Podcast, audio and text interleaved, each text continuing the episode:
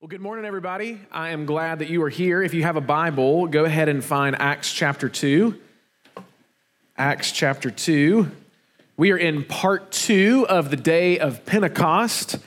Uh, so we spent a good amount of time uh, thinking through uh, the outpouring of the Holy Spirit last week on the disciples in the upper room. We, we've learned from Peter uh, the good news of the gospel that that Jesus Christ is the Messiah, that the, the prophecies of the prophets like Joel are being fulfilled in the witnessing of the pouring out of the Spirit. And yet, there is some bad news we learned last week. The crowd who has gathered to, to witness this marvelous thing of these disciples proclaiming the wonders of God, this crowd is guilty because this crowd killed the King of Glory. They delivered Jesus up to be crucified. And so now they stand condemned before the one who is not yet, not still dead, but has risen from the dead and has ascended to the right hand of God and now sits on the throne as the King of Kings. That brings us to this morning where we're going to see their response. How will they respond to these accusations, those who killed the Christ? And then, after we see their response, we're going to see a, a summary statement about the early church as the people of God, empowered by his Holy Spirit, establishing themselves beginning in Jerusalem. What did they do? What were they like? And how can that inform us as believers today? So that's where we're headed this morning in our part two of the day of Pentecost. We want to see the response of the crowd and the birth of the early church and hopefully see maybe some instructive things for us as well. So you should be in Acts chapter 2. Hopefully, you've already taken time to sign the roll sheet at your table, and uh, we're going to pick up in verse 37. Now, when they heard this, they were cut to the heart and said to Peter and the rest of the apostles, Brothers, what shall we do? And Peter said to them, Repent and be baptized, every one of you, in the name of Jesus Christ for the forgiveness of your sins, and you will receive the gift of the Holy Spirit. For the promise is for you and for your children and for all who are far off, everyone whom the Lord our God calls to himself. And with many other words, he bore witness and continued to exhort them, saying, Save yourselves from this crooked generation. So those who received his word were baptized, and there were added that day about 3,000 souls. Now, this morning, we only have two uh, kind of chunks of text to work with. And the first uh, section that we're going to look at here in verses 37 through 41 is, is responding to the gospel. What does it look like to be responding to the gospel? The crowd who has been accused of killing Jesus knows it. And they are convinced. They stand before Peter and the rest of the apostles and they know they are in the wrong. They are condemned. They have great need. And so they say to the apostles, Brothers, what shall we do? What can be done about my condition? What can be done about my guilt? What can be done about my conscience that now bears witness against me? And Peter tells them to repent. Repent. Turn from their sin, turn from their wicked ways, turn from their denial of the Christ. Now, it, while it isn't explicitly mentioned here, by calling on the crowd to repent, Peter is also calling on the crowd to believe. And we, we know this because we look down in verse 41, and it says that the 3,000 are those who received his word, that is, those who believed the message. And if you just skip down to verse 44, we haven't read it yet, but verse 44 starts with, and all who believed were together. So, so by Peter telling the crowd to repent of their sin, he isn't just saying, stop doing bad things, stop believing the wrong things. He's saying, no, also, when you turn from your sin, you are turning to Christ. You're putting your faith and your belief in Him. We do need to notice, though, that their response to this and Peter's sermon from yesterday is not just a transmission of information. It's not just a commercial, it's not just an FYI. Gospel proclamation and evangelism for you and for me and for any who would proclaim the name of Christ is not just the sharing of a message, it's a summons, it's a call to respond. I think of John chapter 11 when Jesus speaks to Martha in light of the death of her brother Lazarus. They're talking about uh, how things are and who Jesus is. And in John chapter 11, it should be on the screen, uh, it says, Jesus said to her, I am the resurrection and the life. Whoever believes in me, though he die, yet shall he live. And everyone who lives and believes in me shall never die. Now, if you just stop there, that would be the transmission of information. That would be the, hey, I just want to let you know what the reality is like. I just want to share the message with you. And often when we share the gospel with neighbors or loved ones or coworkers, we stop there.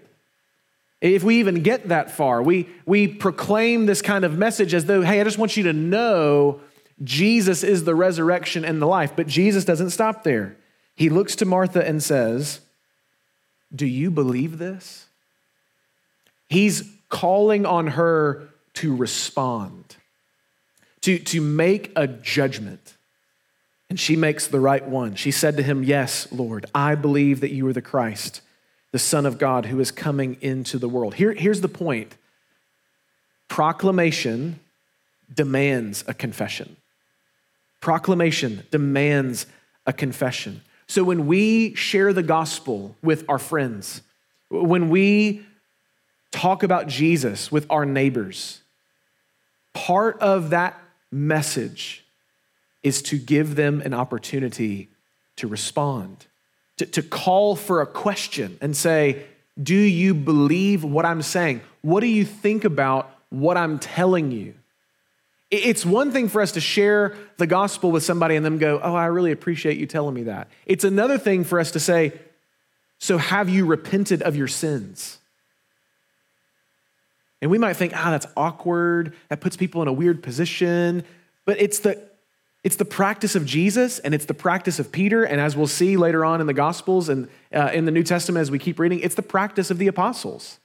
They call for a decision. So Peter calls on them to repent.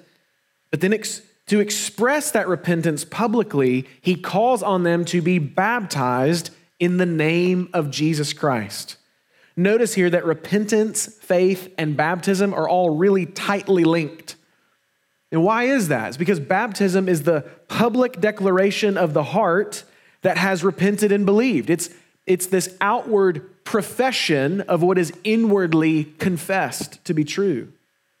Now, we do not believe baptism is required for salvation. Some people read this text, what must we do? Repent and be baptized, every one of you, for the forgiveness of your sins, and they think, oh, well, if I'm not baptized and I haven't been forgiven. That is not what I believe this text is saying. It's, it's clearly not what the New Testament is saying. So, so, how do we understand this text? Who were baptized? Look again at verse 41. Those who received his word were baptized. And there were added that day about 3,000 souls. So there's a distinction that Luke is making and a distinction that you and I must make between salvation as the substance and baptism as the sign. So if we were driving and we were on a road and it says uh, Grand Canyon 10 miles ahead, it has this beautiful picture of kind of the Grand Canyon, and you see that thing. Okay, well, I've, I've got to go past it, but I, I, I wouldn't stop and look at you and, and take pictures of me and the sign and post it on social media and say, Look, I've been to the Grand Canyon. Right? Because we recognize very clearly that there's a difference between the sign that's pointing me to what's coming or what it represents and the actual substance itself, the actual place, the actual Grand Canyon. And in the same way, I mean, again, the, the, the clear illustration that we have in our culture for baptism and salvation is, is a wedding ring, right? So I wear this wedding band to publicly profess to the world what is true in a uh, lifelong covenantal way between me and my wife. But if I take off this ring, I'm still married. Right? That, that reality is still there. The substance is still there. It's unchanging. This sign, however, is how I profess to the world I am in a covenant. I've, I've made this commitment. And in the same way, our baptism professes to the world whose we are, that we've repented of our sins. And, and furthermore, just to kind of keep this going, if I never wore my wedding ring, then you may, ha- you may start to wonder what my stance is towards the covenant that I've made.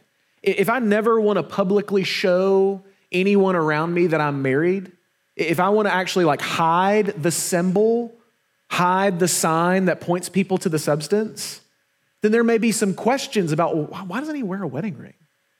It's so common in our culture. It's so, uh, it's kind of the default setting of married people that you would wear a ring to show the world who's covenant, that you're in a covenant.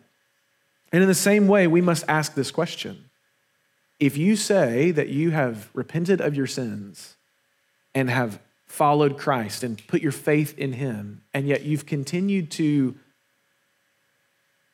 keep baptism off to the side, if you've, if you've not yet followed Jesus in baptism, if you've not yet followed Him in publicly professing to the world that you've made a covenant commitment to be in Christ now and forever, why? What does that what is this clear command? What, what's going on in your heart and mind? And there may be some legitimate things that you're thinking through and wrestling through. But what I want you to see in this text is it's immediate. The apostle proclaims the gospel, they respond, and they profess to the world. Now, it's not immediate at Lakeview Baptist Church. Why not? Because I'm not an apostle.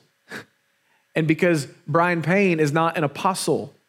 And because we are not speaking in our own power authorized by God as apostles, we're, we're bringing to you the word of God and preaching the word of God. And so, as believers in a church, we want to discern as best as we can that those who we admit into believers' baptism are those who are believers. Now, for you to respond to Peter's sermon in Acts chapter 2 by saying, Yes, I crucified Jesus and I repent of that and believe that he's the Messiah, Peter goes, That's what I need to see. Get in the water. But for us, we need time which is why if you were baptized as a child, you went through the catechism class here at Lakeview Baptist Church, you met with either Brother Al or Pastor Brian, and you learned the truths of the gospel that you confess to believe. Or if you're an older student, you may have gone to a Discover Lakeview class and you sat under teaching, you were interviewed by a pastor. We want to make sure that who we are baptizing are believers, because that's who were baptized here, those who received the word.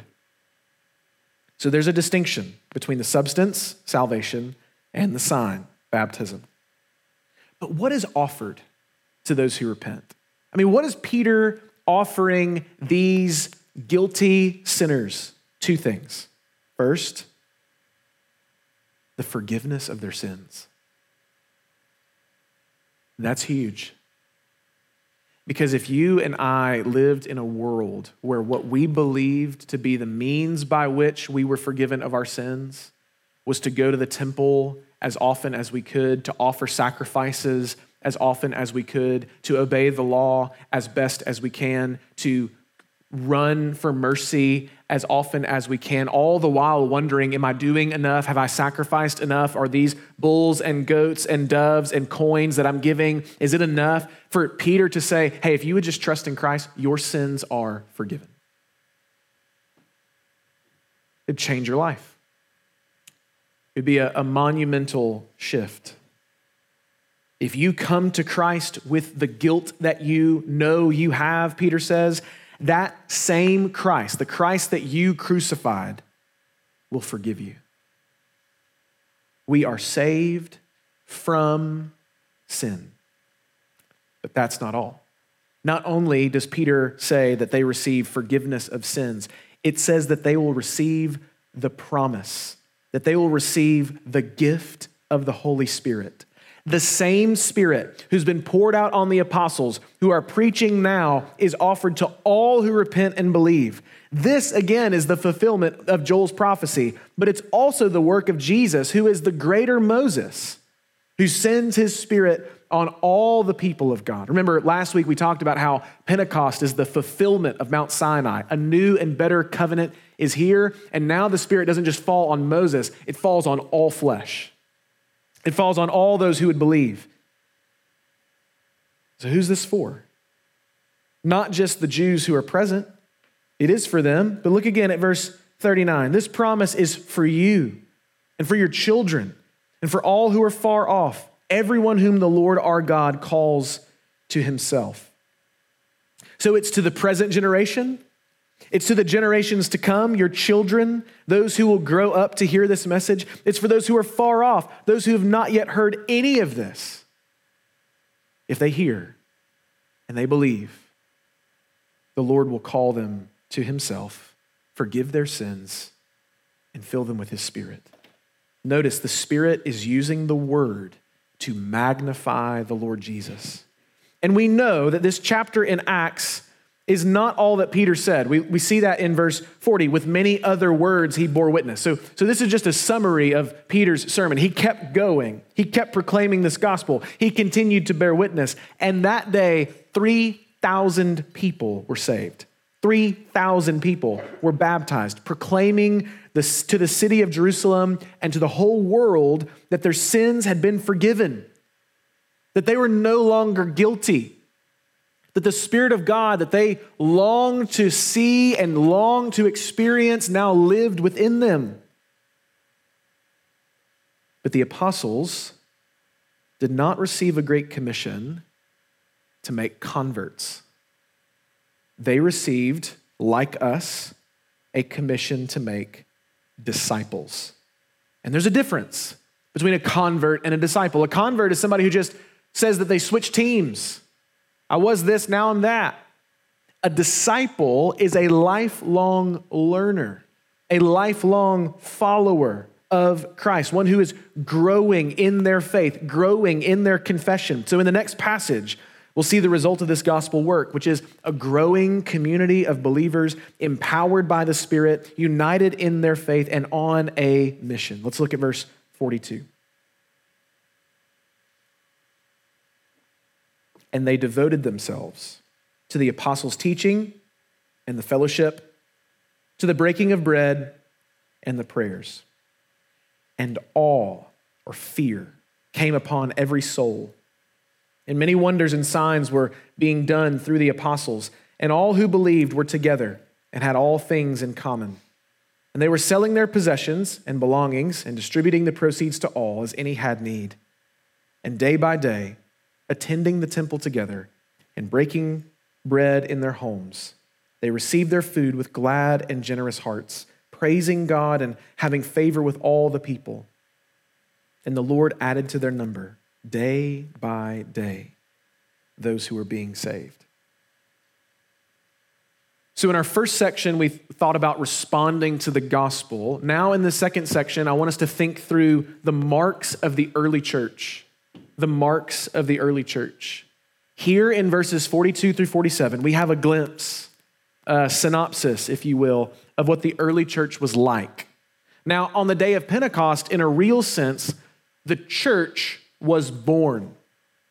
that doesn't mean that God had no people before then, but it's to say that the, the nation of Israel from the Old Testament and the church of Jesus Christ are distinct. What is seen clearly now as the church has its analog in the Old Testament, not in the nation of Israel per se, but in the believing remnant of the people of God that we read about all along the Old Testament. As one of my former professors uh, once said, the church was conceived in the promise to Abraham, grew and developed over the course of the biblical story, went into labor in the ministry of Jesus, but was born on the day of Pentecost. And here in this passage, we see four things that were of utmost importance to this early church. Four things that they were devoted to, that they oriented their lives around. First was the apostles' teaching. The apostles' teaching. The early church was a learning church. Listen to this quote by John Stott. He's an Anglican pastor now with the Lord. He says this Those new converts were not enjoying a mystical experience which led them to despise their mind or disdain theology. Anti intellectualism and the fullness of the Spirit are mutually incompatible because the Holy Spirit is the Spirit of truth. Nor did those early disciples imagine that because they had received the Spirit, He was the only teacher they needed and they could dispense with human teachers. No, on the contrary, they sat at the apostles' feet, hungry to receive instruction, and they persevered in it. So, you see Stott's point. We think about the early church being devoted to the apostles' teaching. They were devoted to the leadership of the Spirit, who is the Spirit of truth. And so the early church had a bedrock commitment. We need to learn. We need to grow. We need to understand what God has said. We need to understand what His Word reveals to us. We need to understand who this Jesus is. And if you think about the rest of the New Testament and even the first couple hundred years of church history, that is what the church is doing. They are trying to figure out who are we? What has God said? How has He revealed Himself to us? Which I think is helpful for us to just stop and think about for a minute, minute because we as believers in 2023 often feel like we come across questions or doubts or concerns, and it feels like no one has ever experienced this before. No one has ever thought about these problems before. And the good news of church history is yes, they have.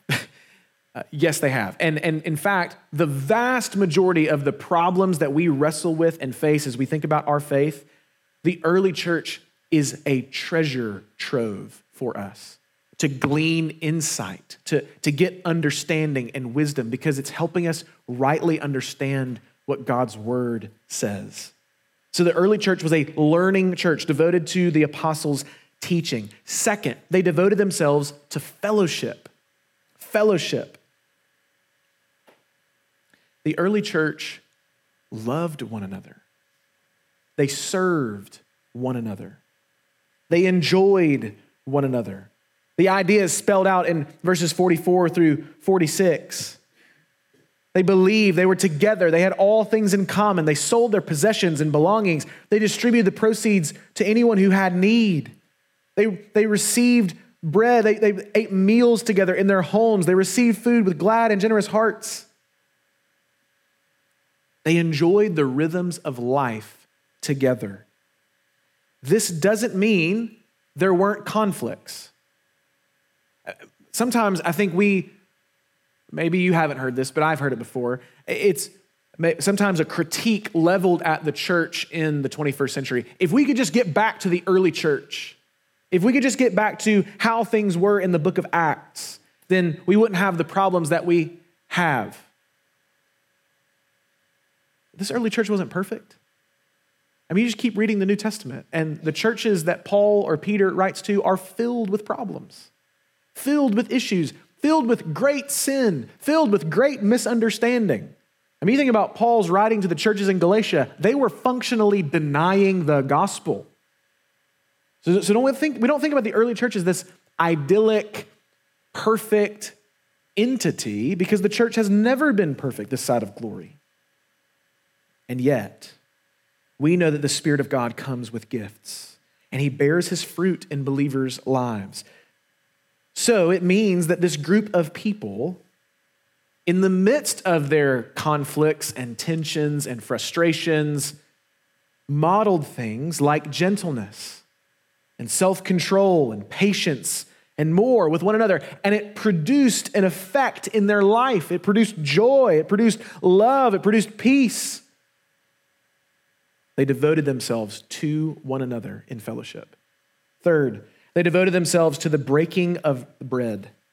Now, in verse 46, it says they were breaking bread in their homes. But in verse 42, it says the breaking of bread. So Luke is writing to you and me a list, a formal list the apostles' teaching, the fellowship, the breaking of bread, the prayers.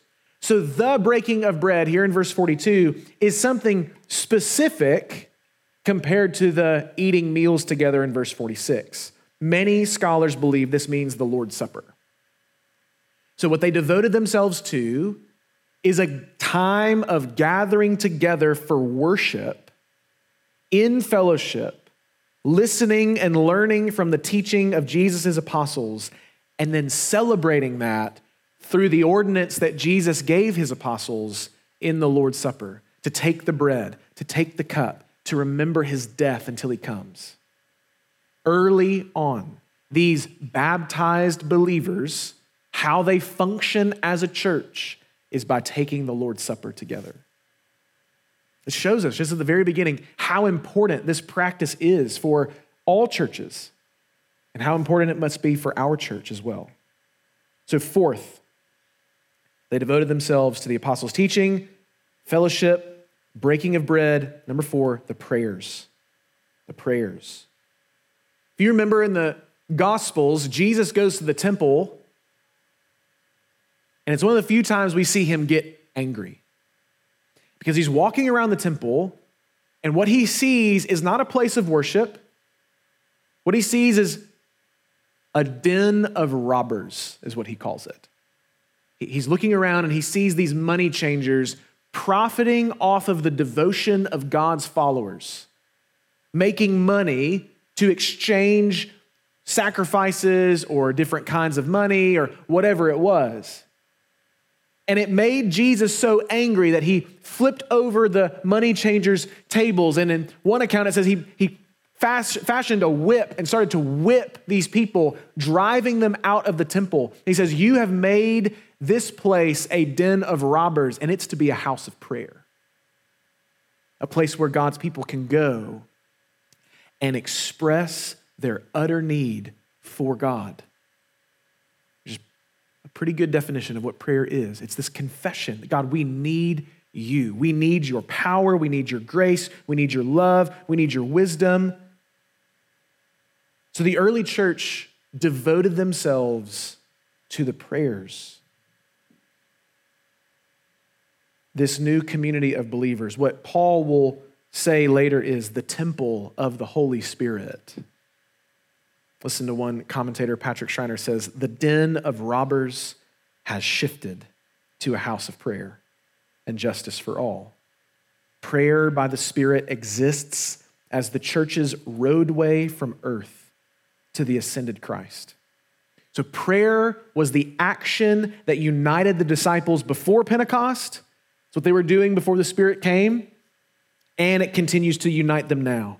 Prayer is a declaration that we are in need of God, both individually and corporately. And throughout the book of Acts, you and I will see clearly that the church is not just a learning church, it's not just a, a united church, it's not just a worshiping church, it's a praying church. So, what is the result of the church's devotion to these things? We see their devotion to teaching, fellowship, worship in the Lord's Supper, and prayer. What's, what's produced in that? What's the result of those things? First, verse 43 awe. Awe. Your Bible translation may have a little footnote there that says, or fear. This is not terror, this is godly reverence and fear. This is awe. They were filled with wonder. Second, joy. Their hearts were warmed by the power of the Spirit. Right? They're receiving their food together day by day with glad and generous hearts. They are a people united, and they are a people united in joy. So, awe, joy. Third, worship. What they did day by day was in the context of praising God. That's what verse 47 says. They were praising God and having favor with all the people. Fourth, they were light in the darkness. As they praised God, as they worshiped, as they prayed, as they enjoyed fellowship, they enjoyed favor with all the people around them.